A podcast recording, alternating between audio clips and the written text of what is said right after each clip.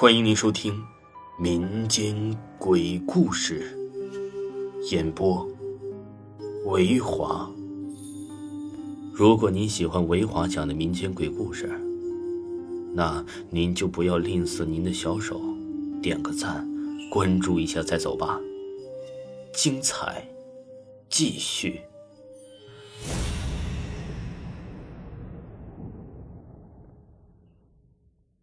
今天给大家讲一个水房里的毛巾。故事啊，发生在大约十几年前，也就是小浪还在上中学的那个年代。那时候学校各种的设施还是比较简陋的，而且还不是很完善。加上学校这种地方总是莫名其妙的，和很多恐怖灵异事件扯上了关系。所以啊，哪所学校都会有几个恐怖灵异事件发生。故事的地方呀，也经常是宿舍、厕所、水房这些阴气比较重的地方。为什么说这些地方的阴气比较重呢？原因很简单，那是因为世间万物都是以一个相对平衡的方式存在的，所有的事物都是相对应存在的。比如啊，女人为阴。男人为阳，就是这个道理。也因此，很多诡异的事情经常发生在女生宿舍，男生宿舍就比较少见了。水属于阴，火属于阳，在厕所和食堂这些地方，总会有很多呀排水沟、下水道之类的东西存在。加上这些建筑物也经常建于在位于学校比较偏僻的地方，所以这些地方。就是诡异事件的多发地点。和厕所、食堂一样，水房当然也就成为一处极阴之地。张小开他们学校的水房就是一间和厕所一样的大号建筑物，中间呢用一面墙隔开，分男女两边。水房里的构造都是一样的，用水泥砖头堆砌成的几道长长的水槽。在水槽上面是一整排的水龙头，大约呀有十几个的样子，一半是热水，一半是冷水。在上面是平台，可以在上面暂时放一些脸盆、牙具等物件。水房的作用大家都知道了，除了打热水，就是洗漱、洗衣服的地方。还有人呢，为了图省事儿，直接接上那么一盆水，放在水泥台子上就开始洗头。还有站着水龙头刷鞋、洗袜子的，所以呀，经常会因为抢水龙头的几个人打起来。这种争斗啊，发生的事多了，大家也就见怪不怪了。每个学校里都会有那么几个学渣和学霸的存在，前者虽然可能学习很烂，但是尺有所短，寸有所长。这些人呢，好在都是运动健将。张小开就是他们学校里的篮球校队的。带着自己的队员打了不少漂亮的比赛，为学校啊争得了不少的荣誉。能够成功绝对的是要在平时付出足够多努力的。小开的大部分空闲时间呢，都是在和自己的队友们一起练习打篮球，只有这样才能够让自己的技术不至于退步，达到完美提升。这一天是周日，学校没有课。下午的时候啊，小开和队友们打了一下午的球，直到肚子饿得咕咕叫了，才一起跑到水房准备清洗一下身上的臭汗。之后啊，再去食堂美美的吃一顿，补充一下快要消耗过度的体力。他们这个年纪啊，真是能吃长身体的时候。小开让自己的几个队友先洗漱完毕，去食堂给自己占位置，之后啊，自己才慢悠悠的接了一盆水开始清洗。当小开头发湿淋淋的，想要寻找毛巾的时候，发现带来的洗漱用具全部都被队友们给带走了。靠！这些不讲义气的小气鬼，不知道本队长还没用完吗？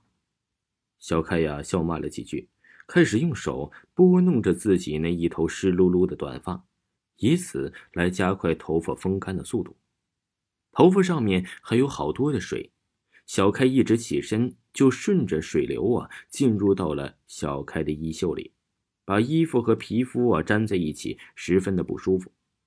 小开索性将上衣脱下来，搭在了一旁的水管上，对着水龙头将自己的上半身也洗了洗。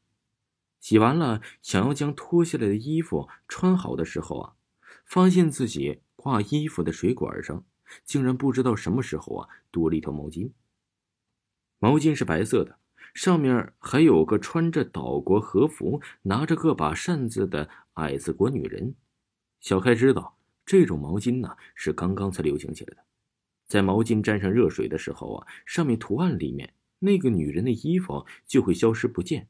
露出那些呀小孩子不能乱看的东西，不知道谁这么流氓，竟然带着一条毛巾来学校，还遗落在了水房里面。小开也顾不上那么多了，将毛巾取过来，将身上的水渍擦了擦干净，之后啊，又好奇的将毛巾递到了那个热水管下面，在热水的冲刷下，那个女人身上的图案渐渐消失不见了。小开瞪大了眼睛，心脏是砰砰砰的跳着。又胆怯又好奇的看着图案的变化。哎呀！一声女孩子声啊，惨叫声就传来了，声音也很轻很轻。小开听不出来是从哪里发出来的，也不能够确定自己是不是在幻听，还是真的有谁发出了声音。听了一会儿，声音呢就不再发生了。小开也没当回事儿，看着手上的毛巾，由于温度不够，那些衣服已经渐渐的穿回到了女人的身上。小开呀，又一次将毛巾给送到了热水管下面。哎呀，小开这次听得很清楚，声音呢就是从他手上的毛巾里面呢传出来的，吓得小开急忙将毛巾扔到了水槽里，急匆匆的跑去食堂去寻找自己的队友，也同样是自己最信任的铁哥们，将自己刚刚的经历说给他们听。不过他们一个一个的，好像都是半信半疑的，不太相信。见状啊，小开就拉着他们进入了水房，说：“那条毛巾呢，估摸着还在水槽里，带他们呢来一看究竟。”可是当几个人呢一来到水槽的时候啊，发现那条毛巾呢上面都是空空如也，什么团也没有，就是一条啊普普通通的白毛巾。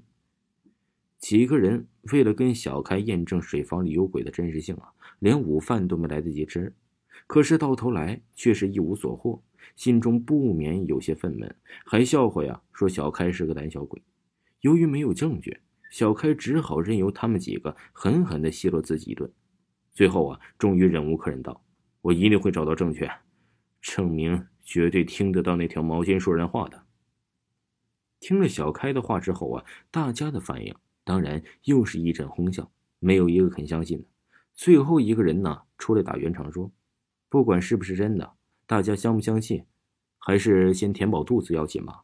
这时候大家才想起来了，全都没有吃晚饭呢。于是乎啊，一大波人又一次的杀向了食堂。这件事很快也就被大家忘记了。这第二天就是周一了。按照惯例，所有在校的师生都要早早的起床，去操场集合，举行每周一次的升旗仪式。作为一名国人，当然知道这种仪式意味着什么。也会知道它的重要性。于是乎啊，请床的铃声刚刚一响，就马上起床穿衣服，直奔了操场。大家穿好衣服，准备去集合的时候啊，才发现小开竟然呢还裹着被子蒙头大睡。